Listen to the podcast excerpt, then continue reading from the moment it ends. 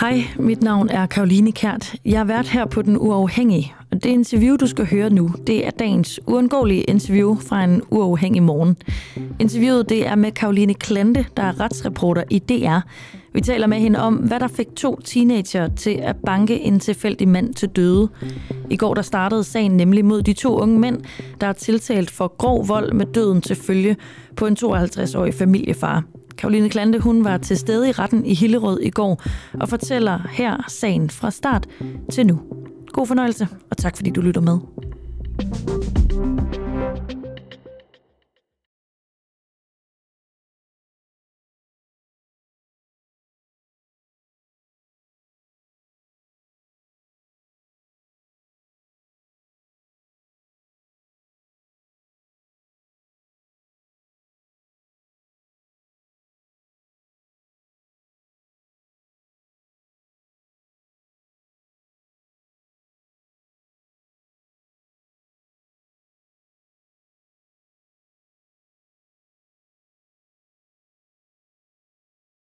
Nå, nu skal vi til en, øh, en ganske alvorlig sag. En ganske alvorlig sag, øh, som startede i øh, retten i Hillerød i går. Øh, vi spørger, hvad der fik to teenager til at banke en mand til døde. Fordi i går der startede sagen mod øh, to teenager ved retten i Hillerød, der er tiltalt for grov vold med døden selvfølgelig på en øh, familiefar, der var på vej hjem fra byen i Frederikssund. Og til at øh, forklare lidt dybere om øh, den her øh, sag, så kan vi sige øh, godmorgen til dig, Karoline Klante. Godmorgen. Du er retsreporter i DR. Karoline, vil du ikke starte med, øh, for dem som øh, måske ikke lige kender sagen, øh, og riste den op? Hvad er det, de her to unge mænd, de er tiltalt for? De er tiltalt for øh, det, der hedder grov vold med døden selvfølgelig. Og hvis vi sådan skal prøve at riste sådan selve forløbet op, øh, i hvert fald de faktiske omstændigheder, altså det vi ved, det er, at øh, en tidlig morgen, lørdag morgen den 5. marts, der ved vi, at øh, Kim Hansen, han har været i byen, han har været nede øh, på den lokale pop og fejre, at øh, FCK har vundet aftenen for inden. Øh, de her to drenge, de har også været i byen. De har været i en øh, lokal by på noget diskotek sammen med nogle andre venner. Og så støder de altså sammen ved Lidl i Frederikssund, som ligger sådan midt i byen. Og der udvikler det sig til en konfrontation. Øh, ifølge politiet, jamen, så råber Kim Hansen den anden. Han siger, øh, han, øh, han mener, at de er i gang med at lave noget mistænkeligt.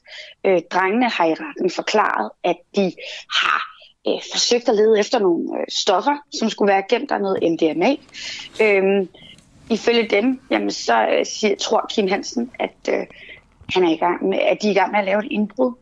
Og øh, Kim Hansen kontakter sig for politiet, og har faktisk politiet i røret frem til, at han bliver øh, fundet liggende øh, på jorden øh, midt på vejbanen i Frederikssund.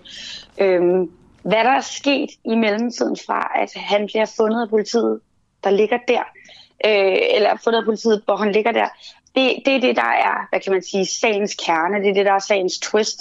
Ifølge anklagemyndigheden, jamen så har øh, Kim Hansen blevet øh, spark, han er blevet skubbet, han er blevet slået, han er måske også blevet trampet. Han har i hvert fald fået så voldsomme skader mod sit hoved, at han efterfølgende øh, dør af det. Og drengenes forklaring, jamen den er så lidt forskellig fra hinanden, fordi den ene erkender grov vold med døden selvfølgelig, men siger slet ikke i de omfang, som står i anklageskriftet, og ham den anden, han siger, jamen det er rigtigt, jeg har skubbet, øh, jeg har nok også slået en enkelt gang, øh, måske også sparket, det kan jeg ikke helt huske, men jeg øh, har i hvert fald ikke begået det, der står i anklageskriftet, og jeg mener, der var tale om noget værv. Mm. Men det er noget med, at der kom at der også øh, er nogle videoer fra de tiltaltes ja. telefoner, så kan man se mere af, hvad der er sket. Altså, hvad viser de? Man kan se øh, selve optrinnet, det er sådan, at øh, da de to 17-årige, på det tidspunkt de var det, de er 18 nu, men dengang var de 17, de bliver anholdt relativt kort tid efter af en øh, politipatrulje, som ankommer til stedet. Øh, Kim Hansen taler i telefon samtidig, så der er faktisk også et alarmopkald, som er blevet optaget, og det er ikke blevet afspillet i retten endnu. Hmm. Men der er de her Snapchat-videoer, som du snakker om, og de er optaget på, en er optaget på den ene tiltaltes telefon, og de to, og en del andre er optaget på den andens. Og de bliver ligesom, øh, den, den ene af de her teenager siger, prøv at jeg har, jeg har filmet det her optrin, øh, så I kan bare tage og kigge på min telefon.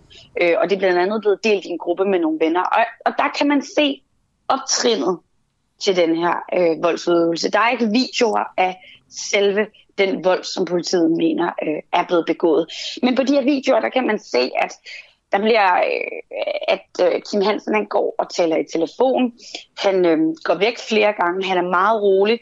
Øh, drengene siger i retten, at øh, han var meget mere aggressiv, inden han talte til politiet. At han blandt andet også har har skubbet til den ene af de her drenge. Og det er også noget af det, som hvad man kan sige, videoerne handler om. Det er sådan noget med, at der bliver sagt, øh, Øh, så kom, slå mig, gør hvad du vil, kom. Øh, det er dig, der skubber først. Vi har lov til at gøre selvforsvar. Sådan en gammel mongol, der ringer til panserne.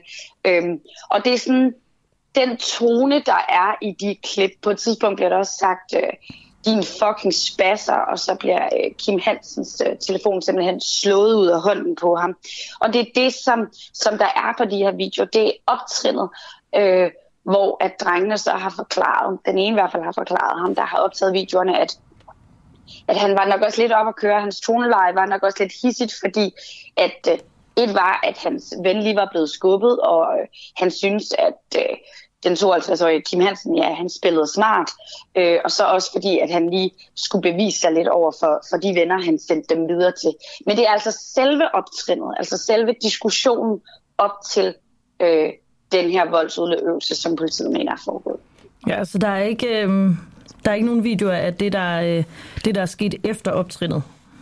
Nej, det er der ikke. Der er øh, heller ikke videoer i begyndelsen, altså da øh, Kim Hansen råber de her to drenge an, mm. øh, som øh, render rundt med Little, og som de forklarede, lyser med deres lommelygter og leder efter det her øh, MDMA, øh, som de har fået vide ligger der.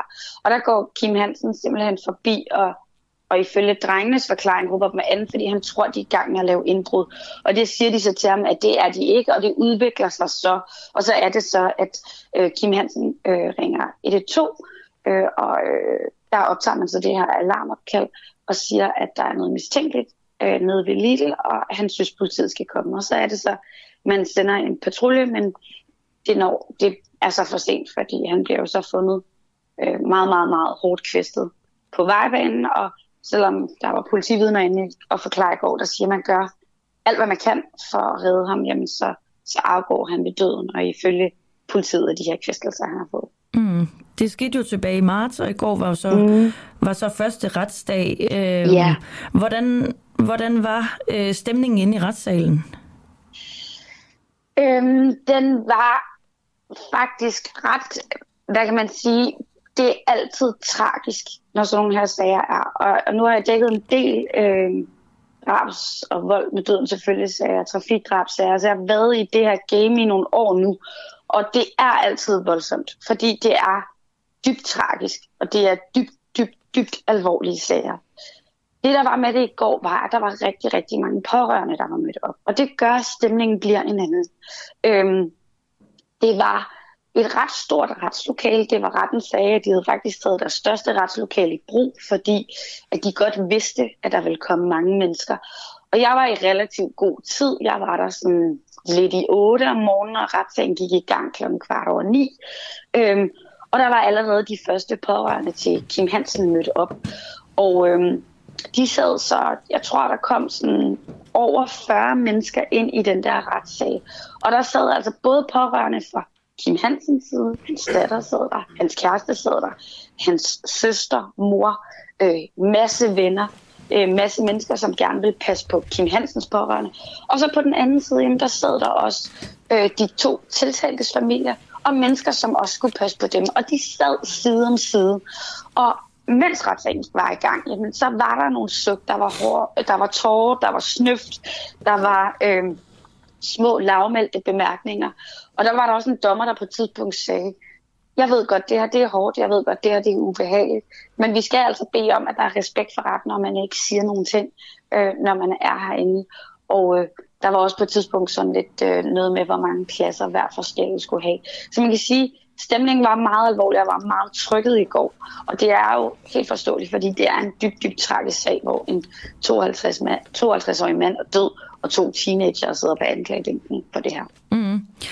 Øh, ja, det er en sindssygt alvorlig sag, som du siger. Hvad, vi skal også lige have kommet frem til, hvad betyder det for de tiltalte, alt det, der er kommet frem indtil videre? Altså, hvad kan de, hvad kan de forvente at få af dom? Jamen, det er lidt uklart endnu, Karoline, hvad man kan få af dom i okay. det her. Fordi at øhm, man kan sige, vi har nogle paragrafer i straffeloven, de er tiltalt efter nogle paragrafer, blandt andet den her 246, som er øh, grov vold med døden til følge. Og der er der en strafferamme, der siger, at man, man kan stige til fængsel til 10 år. Men øh, vi skal nu have lagt alle de her beviser, for eksempel øh, på bordet. I morgen kommer der en retsmediciner, der skal forklare lidt om den her obduktionsrapport, der er blevet lavet, skal forklare lidt om de her skader. Der kommer et teknisk vidne, der kommer nogle andre vidner, som skulle have set noget af optrinnet, altså inden at de kommer ned til Lidl, altså hvordan drengenes opførsel har været, inden de kommer ned til Lidl, så er der alle de personlige forhold, altså hvem er de her to drenge, og så er der en procedure. Og det er jo her, hvor både anklagemyndighed og forsvar, de får lov til at fremlægge både de skærpende omstændigheder, de mener, det er nok primært anklagemyndigheden, der er i sagen, og så de formidlende omstændigheder, det er nok det forsvaret vil slå på, altså de her øh, omstændigheder, der gør, at man ikke skal have så høj en straf. Og det er så der, at man vil høre de forskellige strafpåstande, altså hvad er det, de mener, at de forskellige skal dømmes.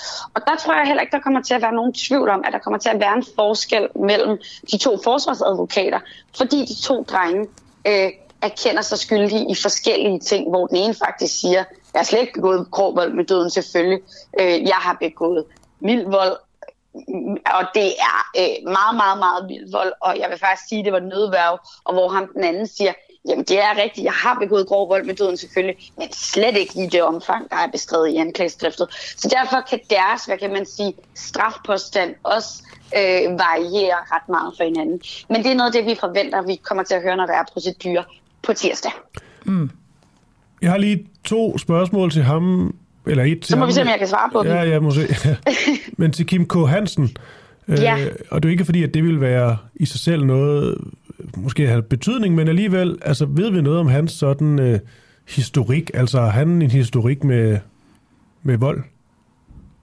Øh, jeg ved det i hvert fald ikke på nuværende tidspunkt. Jeg har øh, spurgt familie og venner, ja. øh, fordi vi har lavet et, øh, et tv-program øh, om den her sag, og hvad mm. det gør ved en, et lille lokalsamfund og en familie øh, og, og, og opleve det her. Øh, og der har vi ikke hørt noget øh, omkring det, men øh, hans datter har også sagt til mig, at det er ikke unaturligt, at han vil reagere på, at, øh, at der var nogen, der rendte rundt og lyste med lommelygter øh, ved en lukket butik en øh, lørdag morgen. Øh, det er meget sådan øh, typisk ham, at ville gøre, råbe folk an, hvis han så noget, der, der var mistænkeligt.